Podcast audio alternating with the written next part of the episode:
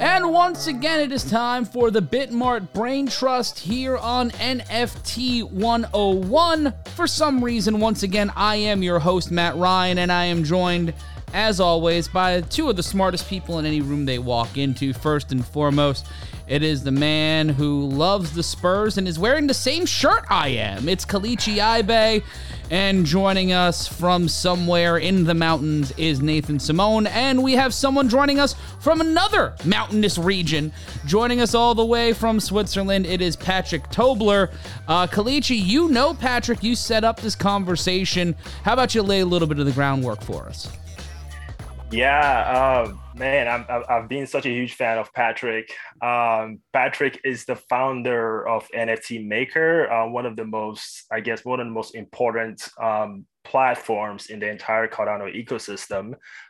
It's a platform where you can, mint NFTs, and I'm gonna allow Patrick talk more about that. But I met Patrick at Consensus, and for the first time.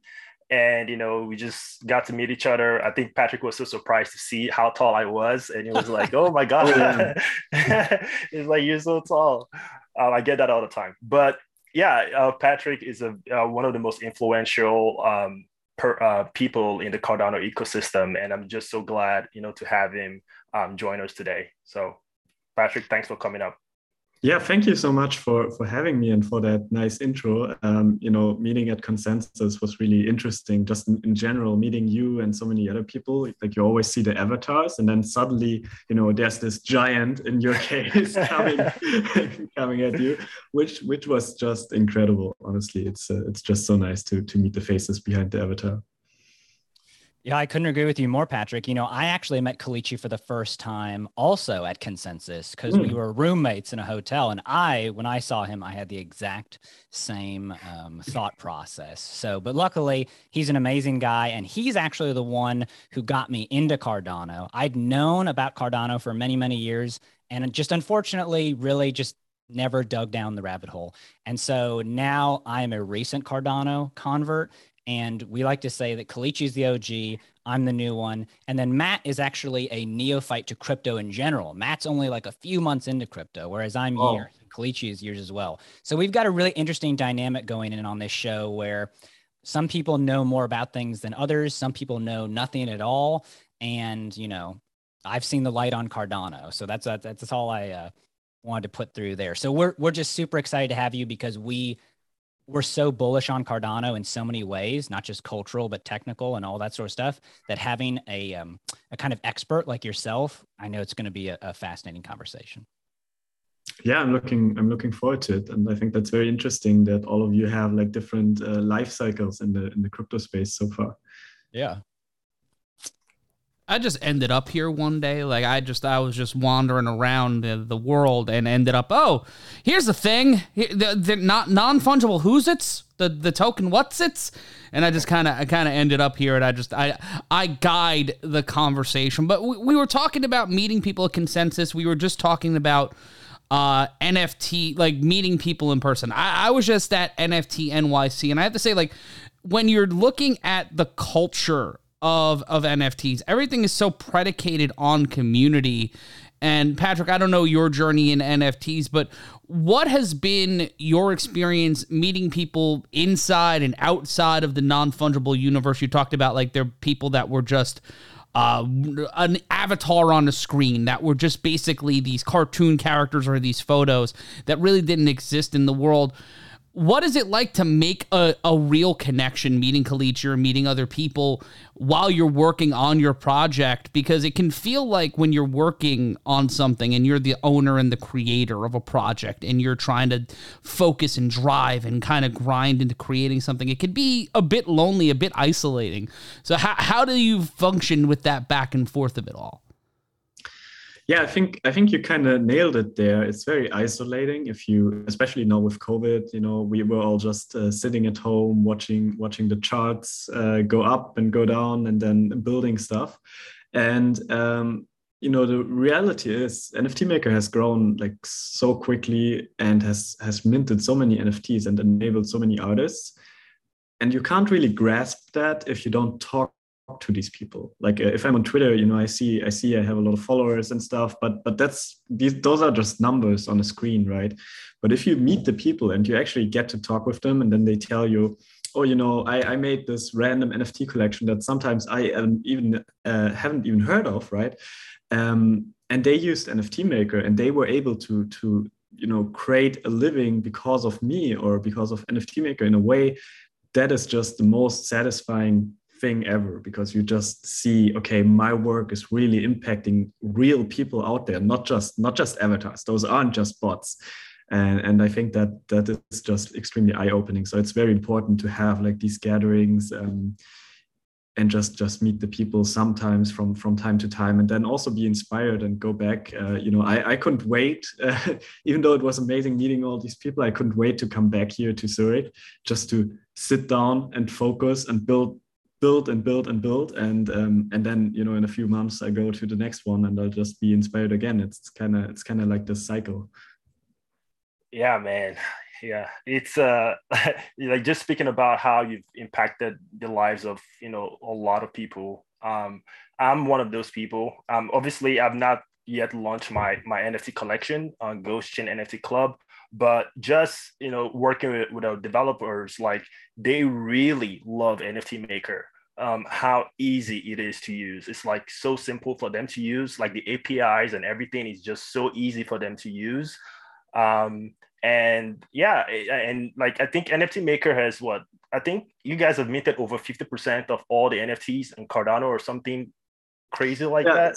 Not quite 50% of all the NFTs, but we made almost 50% of all the policy IDs, which means basically 50% of all the collections, right? Which I'm extremely proud about, because it means that we onboarded like the majority of artists into the space, and we made like 23 or 4 or 2, I don't know, percent of all the NFTs. So over 1.2 million NFTs at this point.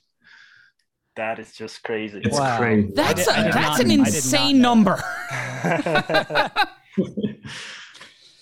Yeah. I mean, you guys see why I needed to bring Patrick here, because he, like, I think Cardano would not be as, like, I think when NFT came into the scene with, for Cardano, that's when people started really paying attention to Cardano, and like Patrick was kind of the launch pad to make all that happen. So I really needed to bring him to the show to represent Cardano as we talk about Cardano NFTs and things like that. He's like the perfect person to help us. Yeah. I'm sorry, Nathan, but Patrick, we just need to preface. Kelechi has been, and Nathan, you can attest to this, the biggest apostolate for Cardano I've come across. But Nathan, if you have a question, please go ahead.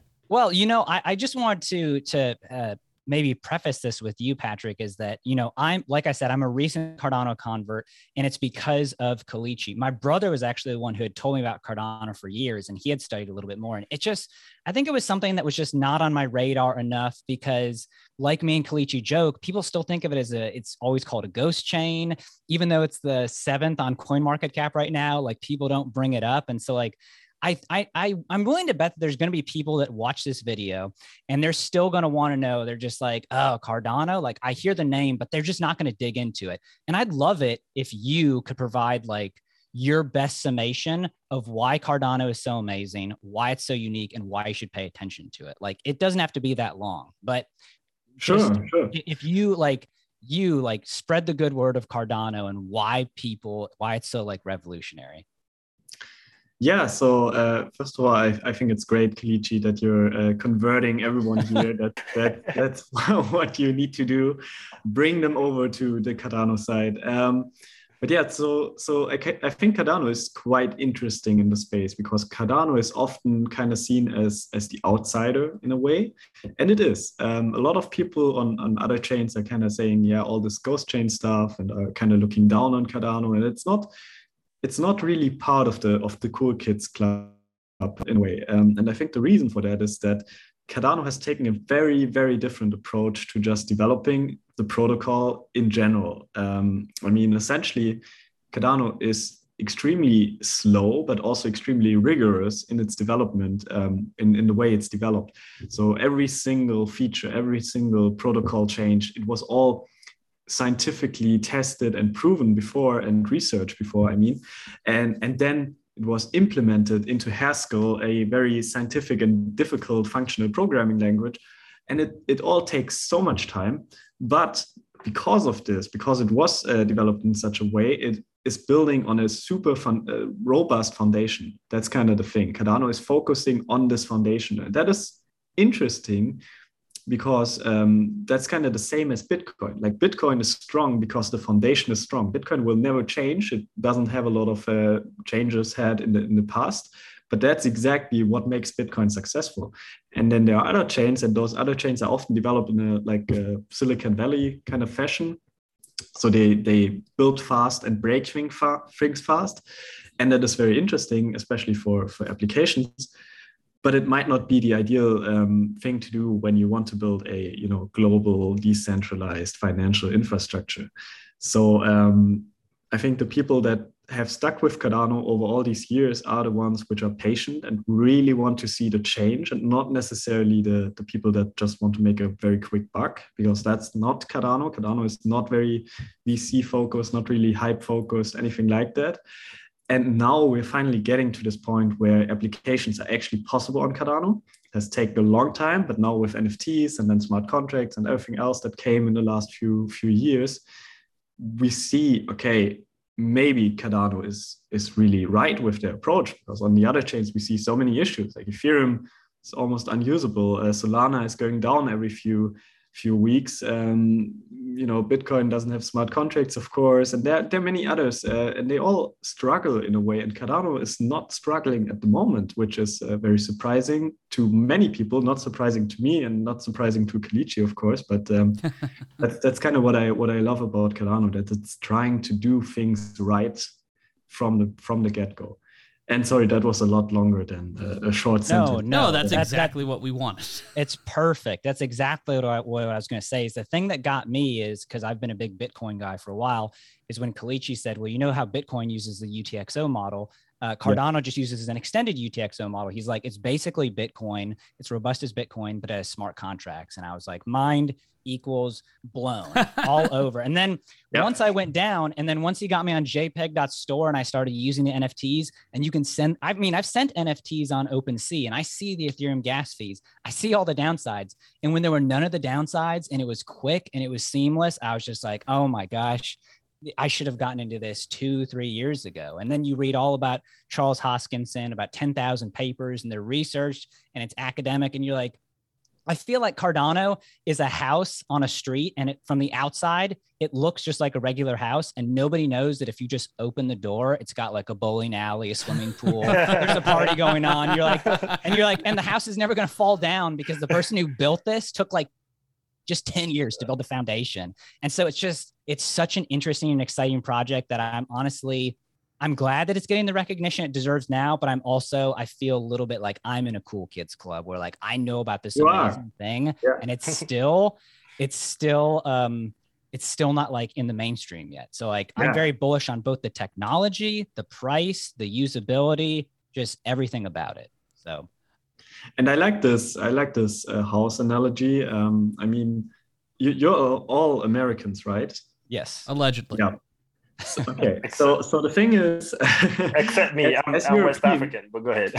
Okay. But the thing is, as Europeans, we and especially as Germans, we often joke about American houses being a little bit like cardboard, and they all look extremely fancy, but they, there are hurricanes and stuff, and then they just fall over. Sure. And in Europe, like all the walls are made of like super heavy concrete and stuff like that, and it feels like that's kind of the same thing with Cardano. There might be flashier houses out there. But then when the storm hits, Cardano is going to be the only one standing because it's the only one with the robust foundation. And no offense, America. That's no offense taken. European things.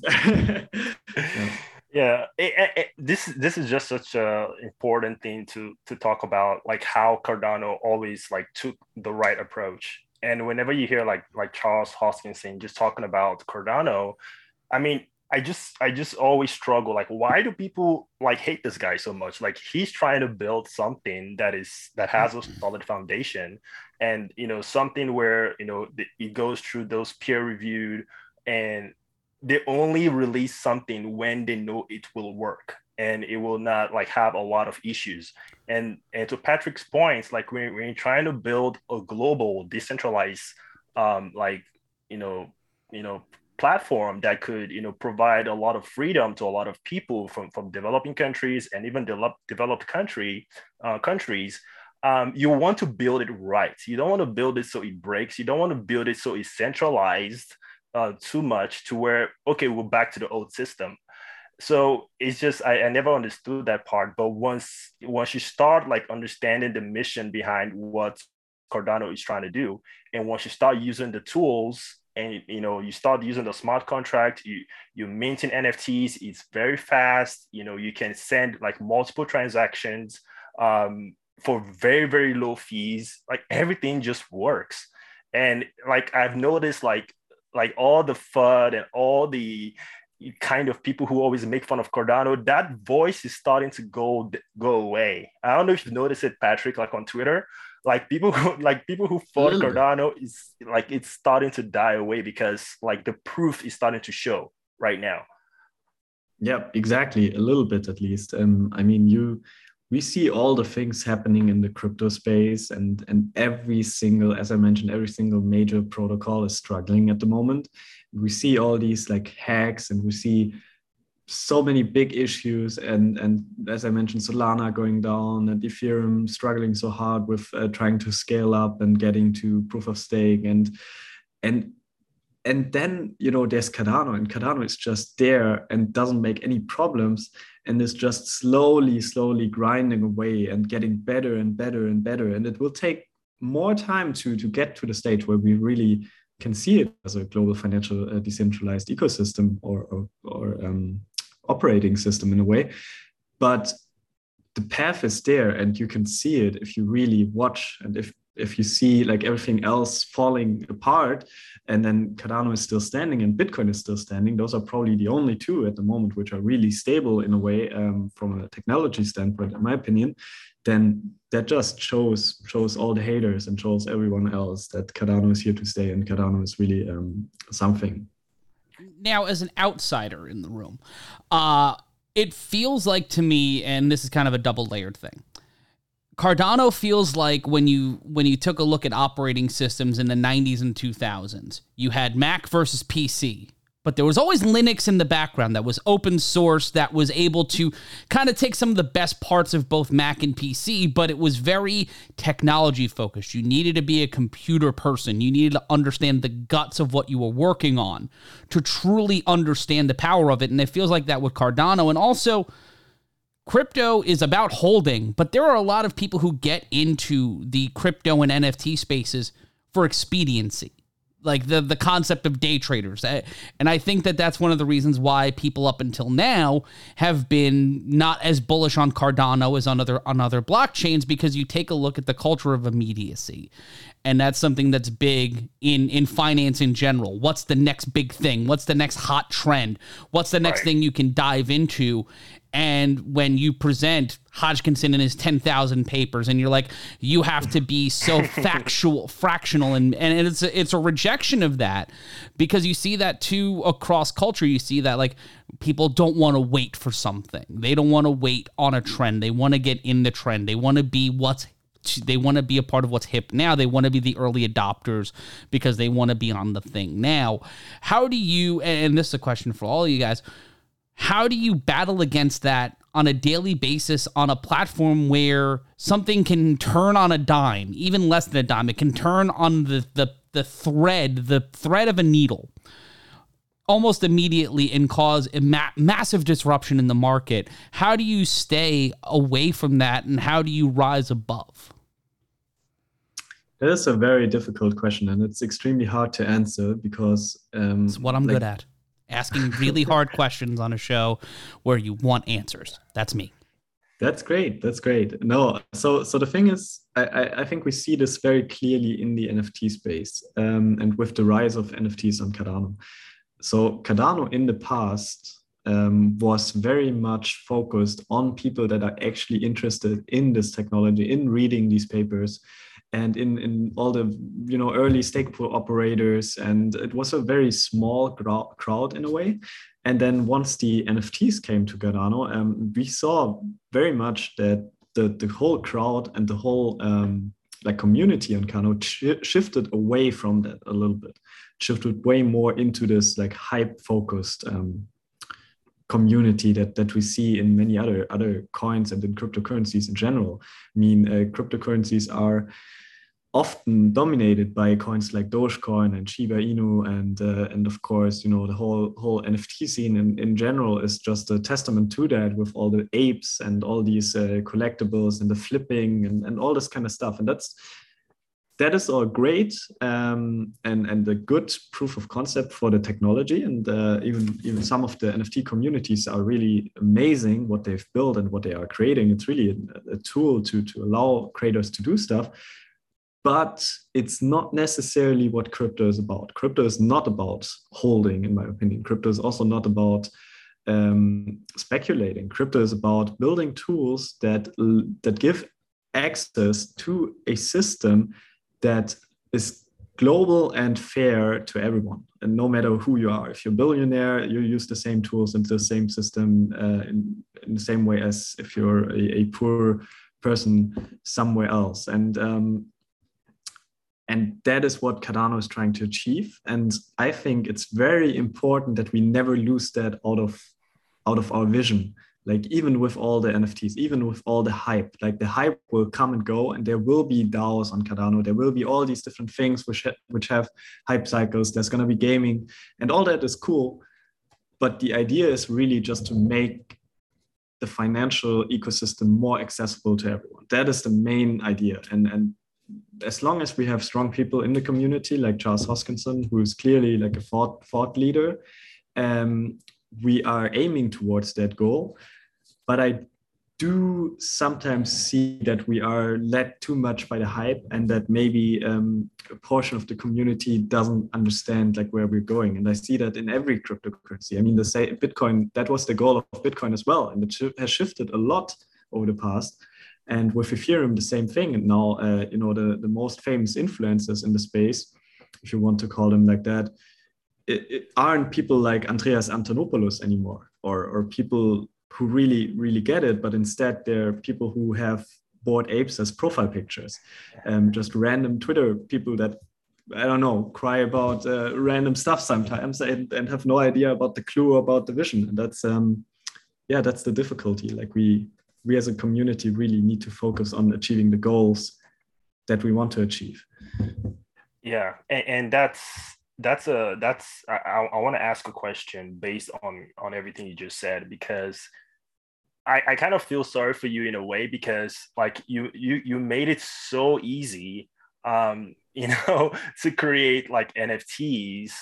Like, how must that feel, you know, that you created a tool, and you don't see people kind of like using it the way you kind of envisioned in the beginning. You know, right now it's all about profile pictures, apes and derivative of apes, and just people just thinking that's all like blockchain is. But we know it's much more than that. Like, how do you balance that, you know, as the creator of NFT Maker? Yeah, I think it's okay, because I see the good things that are being created with NFT Maker, and I see the like more boring things, in my opinion.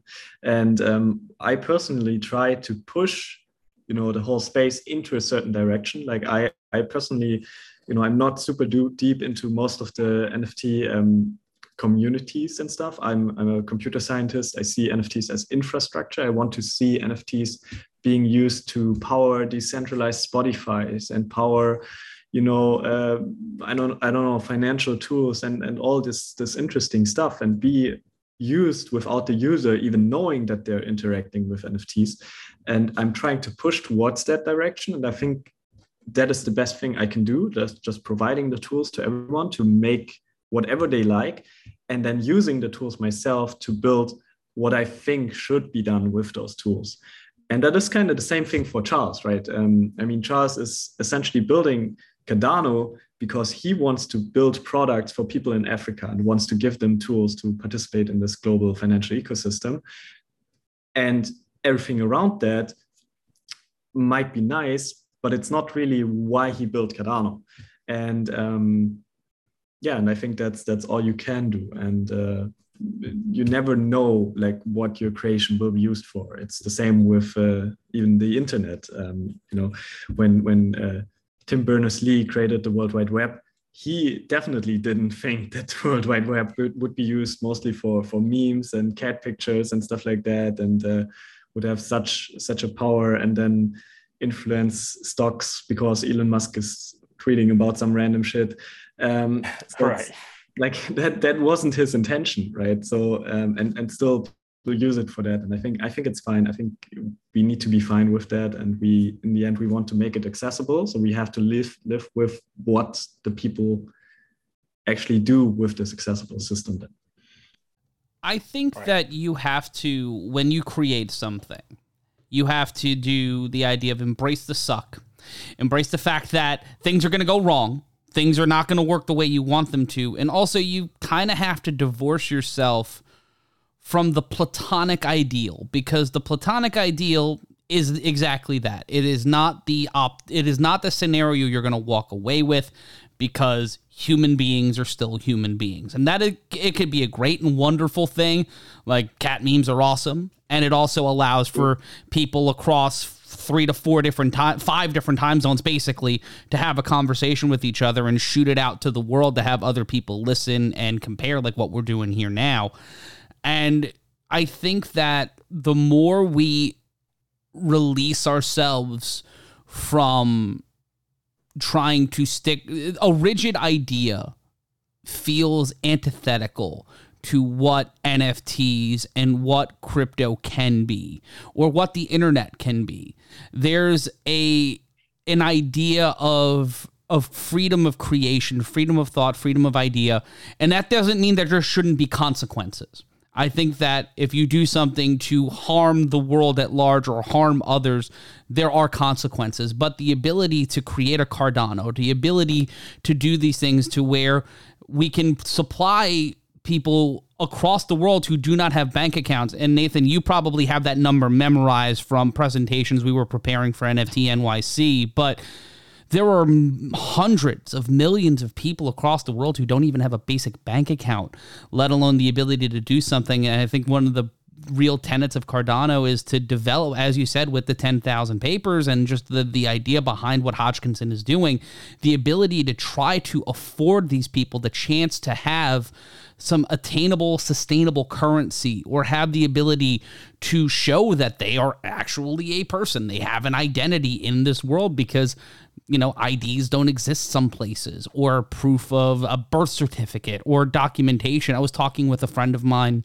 the other day, and his family comes from an island where up until the last 40 to 50 years, there was no electricity. There was no record keeping. There was no, you didn't know what the age of your grandpa or your great grandpa was. So how do you, like, as we evolve into modernity, these things have to happen, and they need to happen at an accelerated rate. But the faster you go, the less control you have. And I think that's also going back to the idea of immediacy that we were talking about, of other blockchains against Cardano. You have to sacrifice one or the other, at least at this point in the evolution of technology. Like the initial Etzel wasn't going to be a fuel-efficient vehicle that can get you from New York to Philadelphia in under 3 hours. That just wasn't going to happen at the advent of the motor vehicle, and I think we're still at that stage when it comes to this type of technology, but the groundwork is there. Exactly. Wow, that was that was well said, Matt. Yeah, exact for powerful stuff. For a crypto newbie, that was incredible. I just wanted to kind of further expand upon that, in that, you know, Patrick, I agree so much with what you've been saying. And honestly, I think that this bear market is great for Cardano, because I think the First of all, Charles Hoskinson was saying the bear market is when you don't have to deal with all this hype and all this nonsense. You can actually focus on building things. And it seems like that's what you're doing. But when people like tell me, they say like, oh no, like Cardano is at $3 and now it's down to 50 cents. I say, yeah, like the price can change, but the utility of the project hasn't changed. They're still launching the digital ID services in Ethiopia. It still only takes a minute or two for me to send NFTs and they're native to the assets and the prices are low. Like nothing's changed except your fiat equivalent to what you were going to do trading as a financial asset, which it's not. Really, it's not really its main purpose. It's an alternate. It's a ancillary purpose, but I don't know. I'm just I think we're actually in a really good spot with Cardano now because there's a cheap entry point if you want to buy some tokens. Once you buy some tokens, you can actually start doing the cool stuff. You could use NFT Maker, start minting your own stuff, and I'm telling you, that's what hooked me. Is once you're actually in the system and you use it and you see how cool it is, it's like going from walking everywhere to driving a car. And you're just like, wow, a car is cool technology. And you're like, yeah, you haven't heard about this. It's just amazing. But I wanted to try and segue to a question that we had for you where maybe you've already answered this in a roundabout way, but maybe you haven't. And that is, we've been touching upon like people who don't have bank accounts, people who don't have identities. There's so many use cases for Cardano in the world, but you personally, like, why do you think that NFTs, because you're a computer scientist, why do you think NFTs are so necessary in the world now? And what is their, like, their greatest use case to you? Yeah, so actually, before I answer the question, let me circle back to the bear market thing, because I think that's very interesting. And I do agree with you in some aspects, because I do think, yeah, finally not so much noise, like you don't have to care about the hype, you can just sit down and build. But I think what a lot of people are missing, and that's mostly coming from just investor perspective in a way, is that if the bear market takes too long, it is very hurtful for the companies building on the cryptocurrencies. Like obviously we as NFT Maker, even we have way less liquidity now than ever before. And we have a lot of costs and we want to scale up as quickly as possible to be able to build better tools. But because of this bear market, we have to reduce that. And a lot of projects are going to die in the bear market. And a lot of projects are simply not going to make it or even get started because of the bear market. And now a lot of projects have to look for outside funding. Like we are looking for investors and we're talking with them, not necessarily because we can't afford it at the moment, but because we want to grow and be bigger and build bigger and better projects, right? And I think that's something that is often overlooked, like in this whole, I don't care about the price sentiment. Like I used to not care about the price, but then I started the company. Now I'm responsible for over 20 people. Suddenly I do care about the price a little bit. Sure. So yeah, but just wanted to put that out there. But besides that, so to answer your question, I think, as I mentioned, NFTs are infrastructure. In the end, NFTs are just a token, right? They're just a token and a proof of ownership. And you can move that proof very easily. So you make this whole trading aspect more efficient and most importantly, trustless, which is great because you can remove all the intermediaries. You can remove essentially Amazon, you can remove eBay, you can remove all these different platforms through blockchains, and not only through NFTs, but also through other blockchain tools, and build something which is trustless and where you don't have to have one of these middlemen in between. And to me, I think the whole aspect of like digital identity, and especially connecting that with NFTs and connecting your kind of credentials and what you have achieved in your life with NFTs in a secure and private way, I think that's the most interesting part, because that is really a killer use case. And if we can move the whole world towards storing identity and storing credentials in people's wallets and storing the proof of that on the blockchain, then that would be huge, because you can suddenly say, okay, I can prove that I do have this certificate. I can prove that I have this and this. I can prove that I own also maybe this piece of land or this house and all this kind of stuff. That is what I'm really looking forward to. It's also the most difficult one to achieve, but I think we are getting there slowly but surely. And that's one thing people often overlook when it comes to Cardano. Cardano, like Charles and the team, the entire team, they're creating something that's actually going to have real world impact. You know, a lot of people like in crypto just, oh, I want this new shiny object. I want this DeFi. I want this APY. I want this Bored Ape. I want this, all this stuff. It's all that stuff doesn't matter in the grand scheme of things. Like people, there are people hurting in the world right now. They don't care about your DeFi, your money Lego, you know, all that stuff. They don't care about that stuff. You know, like identity, you know, access to financial, you know, basically financial inclusion. You know, a lot of people, like Matt was saying, like don't even have access to bank accounts. And I think that is something that Charles is really focused on. And that's why you see, like, I don't know if you guys have noticed this, but Charles is starting to become more like a thought leader in the global stage. Like they recently was invited to Congress, like about crypto regulations. I don't see a lot of like blockchain like founders going to those types of things, but Charles is starting to get the respect. Like all these people, you can say all you want, but we want to listen to this guy because I think he's really building something here. And that's one thing I really like about like Cardano. When you just get rid of all the noise, like you see that there's something here that he's building that can, those people in the current, you know, world of those current leaders, they don't have the answers. They don't know how to do these things. But this guy here and his company and the creators and the people in the ecosystem, like you, Patrick, like they're building the they're building the solution to what we need to solve this world problem. And I think that's something people often overlook when it comes to Cardano. I agree. And Charles is probably the most important leader in crypto in general, at this point, at least. There was something in what we were talking about, Patrick, when you were talking about building something like this and trying to figure things out. You are in at the moment the CEO of something. You are the creator of something. You have employees to answer to. And when we were talking about Charles Hoskinson and we're talking about him becoming a thought leader, there's a lot of pressure that comes on there. And there's a lot of pressure in running a business and running it in something that is predicated on so much uncertainty, and there's so little control over what you can actually do to stabilize a market.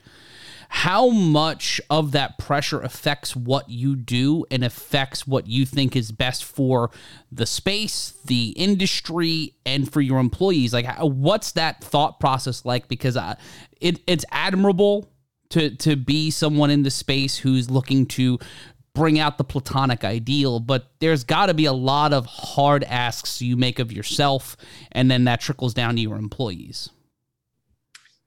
Yeah, I mean, that's the difficult part about it, this balancing act. And I think that's for a lot of startup founders in general, not only in crypto, but they always have to think about where do I want to see the world, where do I want to lead the world into, and what do I want to contribute basically to this vision. And then also think about, okay, how can I make this profitable? How can I build something that actually is being used, that people actually pay for, and kind of be responsible towards my employees and be responsible towards me as a person as well, honestly. So you kind of have to balance that. And I have to say, obviously, the number one priority is always as a company to make sure that everyone is getting paid and that you build products which are being used and that people actually want and that you can make a profit of. But I do so, and basically I figure out, okay, how can I use this? How can I build something which makes sense in the long term, which really makes sense towards, you know, enabling everyone, which makes things more accessible and which gives and empowers people in a way. And you have to think about it. Like it's not a clear thing, but. Yeah, at least most people in Cardano are still focused more than on most other chains towards this idealism in a way. And that's what I really love. And on Cardano, what you can also see is that there are a lot of like these founders, or not even founders, but like builders that are not interested in the money at all and are just building tools themselves without having the goal of building a big company or so, like Alessandro, who made the very first NFTs on Cardano. He doesn't want to lead a company. He doesn't want to become a billionaire or something like that. He just wants to build tools and advance the ecosystem towards the vision that he has for it. And that's really admirable. And everyone is kind of trying to do that. Some successful, some not so much, but yeah, that's what I like about it as well. For every Edison, there is a Tesla. I mean, well, you know, they were both very important. So that's the thing. Nathan, you had a question? Yeah, I was going to say, you know, Patrick, you're right. And, you know, thank you for like giving me the constructive feedback of like, hey, the bear market is good for a lot of reasons, but it's not so good when you're a company founder, because you're right. I don't have that perspective, right? I've only got a team of 2 people right now, and I already find that complex to manage. So nonetheless, 20.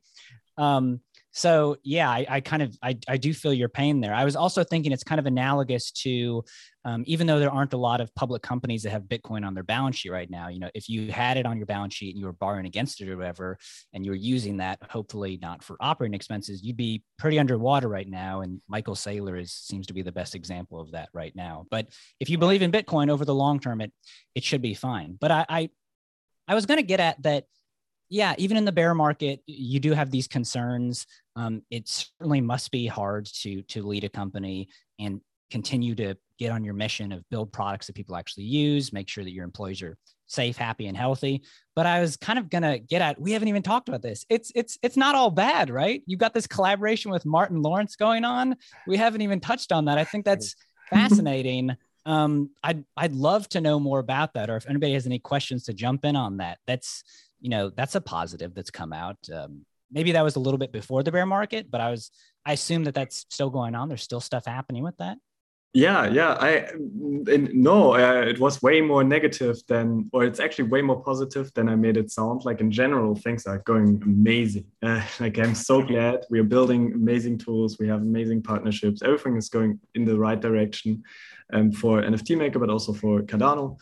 And the Martin Lawrence thing was very interesting. Like, was my first real drop, you know, with a celebrity like that, and my first real interaction with him. And I got to meet him in real life, and we had like this amazing event, this red carpet event with like a screening of his reunion show. And actually, the NFTs that we dropped allowed for access to this event, so they were kind of tickets in a way, which I think was really cool. And just working with them was very interesting. I learned a lot. Hollywood is weird. When I say that, there are a lot of moving things in the background that you don't really see if you are not involved, like PR teams and so on. But yeah, the good thing with this collaboration was that essentially we had a lot of creative freedom as NFT Maker.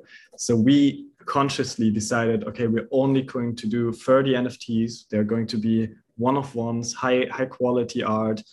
We're not just here for just making a quick buck, but instead we want to do it small and introduce Martin into the space, get him to learn about all of this, get him to see the process and so on, and then have these NFTs be connected to real use case, which was the entry to the event, to the red carpet show. And on top of that, we even brought in 5 artists from the Cardano scene and 5 artists from outside the Cardano scene. So we also gave them some opportunity for exposure and connecting their name to Martin Lawrence and stuff like that. So I think the drop and the project itself was amazing. And now that it worked so well and Martin is happy, his team is happy, we can basically take the next step and figure out, okay, what else can we do and bring to the table?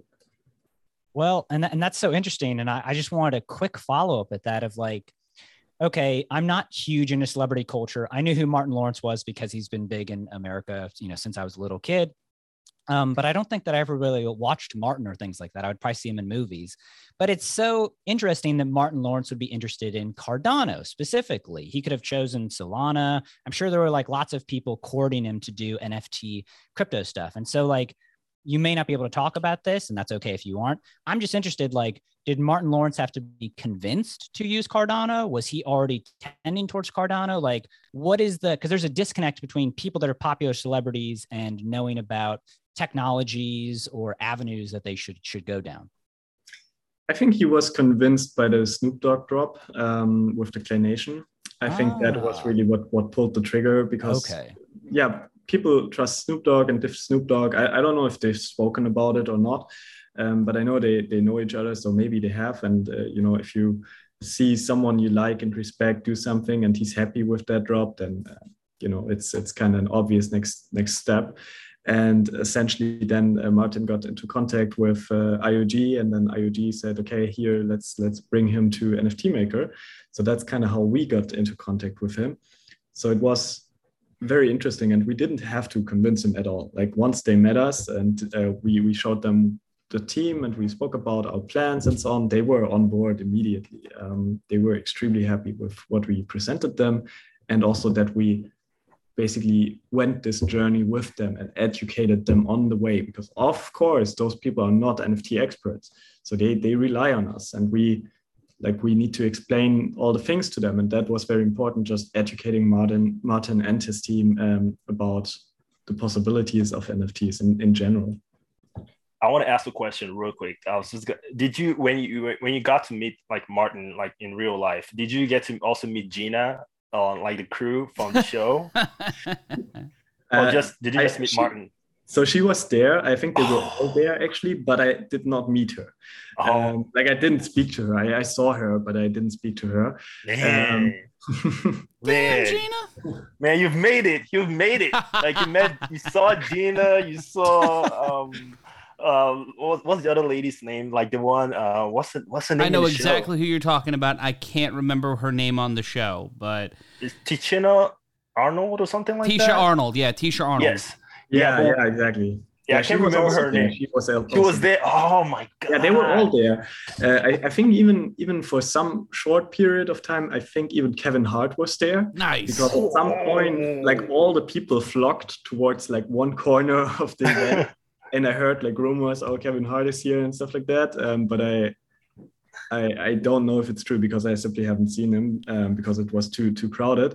All right. But yeah, it was incredible. And honestly, it's kind of weird, but in Europe, actually, I don't think that the Martin show ever really aired on TV. It's not in Germany.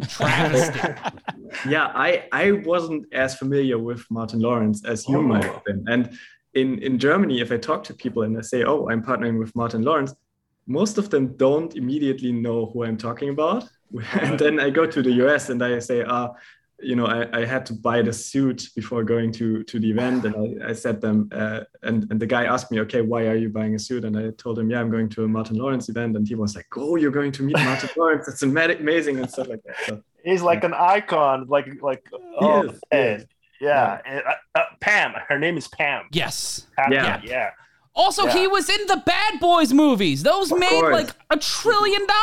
Yep, how do you not know that? No, everyone knows him. But most of the time, I kind of had to, to some people, my mom and stuff, I had to say, Bad Boys, but not Will Smith, the other guy. Yeah. Oh man, speaking about Will Smith, who knows? We've had Snoop Dogg and Ice Cube actually came to the Consensus event at the Clay Nation's, I think, after party or something like that. Yeah, it wasn't the Clay Nation's after party, it was the IOG after party. Okay. I know Snoop Dogg was, not Snoop Dogg, Ice Cube was there. Yeah. The guy from Lord of the Rings. Yeah, Frodo was there. Frodo was DJing. It was amazing. Yeah. Oh, wow. Elijah. Mm. And hey, I'm not going to be surprised if we see Will Smith show up, because, the old Bad Boys thing, they might want to do an NFT drop. Hey, Cardano. I mean, it's just fascinating to see a lot of people starting to, just imagine if this was another ecosystem, it's going to be everywhere. But Cardano is making waves. Recently, it is. Yeah, it really is. Yeah, it's great, and just having these two big celebrities in there with Snoop Dogg and with Martin, I think that's the precedent that we needed to get more people on board. And then also we have, of course, Good Charlotte and many other celebrities that have already done stuff on Cardano. But I feel it's a storm brewing, and there's just so much more to come in this area, particularly. I would say. Well, that means that we're going to have you on again, Patrick. I'm sorry, but we're going to have to keep bringing you on to talk about Cardanos and NFTs. And thank you so much. We're going to wrap this one up, but I feel like we're going to have a lot more to talk about in a couple of weeks when we have you back on, Patrick. You could find Patrick on the Twitter machine at Padierfund. That's P-A-D-I-E-R Find. That's F-I-N-D. And you can find more information about NFT Maker at nftmaker.io. You can follow NFT Maker on Twitter at nftmaker.io. All one combination of letters. Patrick, thank you so much for joining us on NFT 101 on the BitMart Brain Trust. Would you like to come back? I would love to. Thank you so much for having me. It was really a pleasure talking to you. I had a lot of fun. So let's do it again. Yeah, exactly. We loved it, Patrick. We know that your time is valuable and that we only technically booked you for 30 minutes. So the fact that we've got you here for an hour and it's good and you don't hate us, we're just thrilled about that. So. Oh, I hate all of you. No. That's what happens when we assume.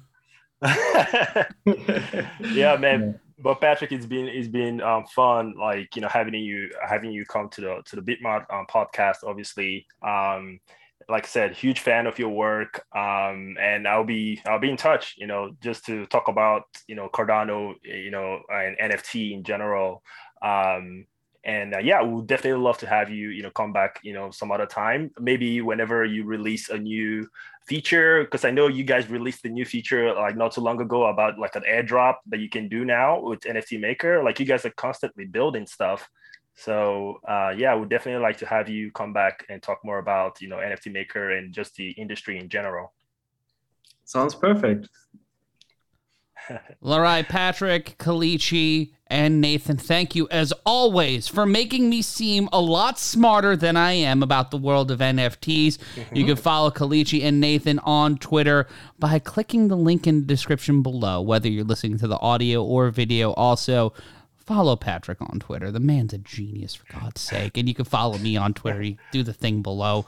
But this has been the BitMart Brain Trust. We'll be back next week with another brand new episode. Will we have a guest? Will I be crying? We don't know. The only way to find out is by commenting, and subscribing on YouTube and also wherever you get audio. If you just can't stand looking at my face, I get it, but be sure to rate, review, and subscribe, and also smash that like button, ring the notification bell. We'll see you back here next time on the BitMart Brain Trust. Hey, Nathan here from BitMart. Hope you liked that conversation. I know that I always do. It's great learning more about crypto and kind of putting a face behind all the technical jargon. But that's not the last thing we have to do. We've got to get some legal stuff out of the way, and so here it goes. All opinions and actions expressed and undertaken by the hosts and guests are individual opinions and actions and do not reflect the views and actions of BitMart.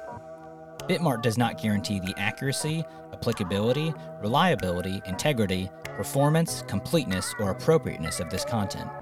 The value of digital currencies can go up or down, and there can be a substantial risk in buying, selling, holding, or investing in digital currencies. You should carefully consider whether trading or holding digital currencies is suitable for you based on your personal investment objectives, financial circumstances, and risk tolerance. BitMart does not provide investment, tax, or legal advice. Use of BitMart services is entirely at your own risk.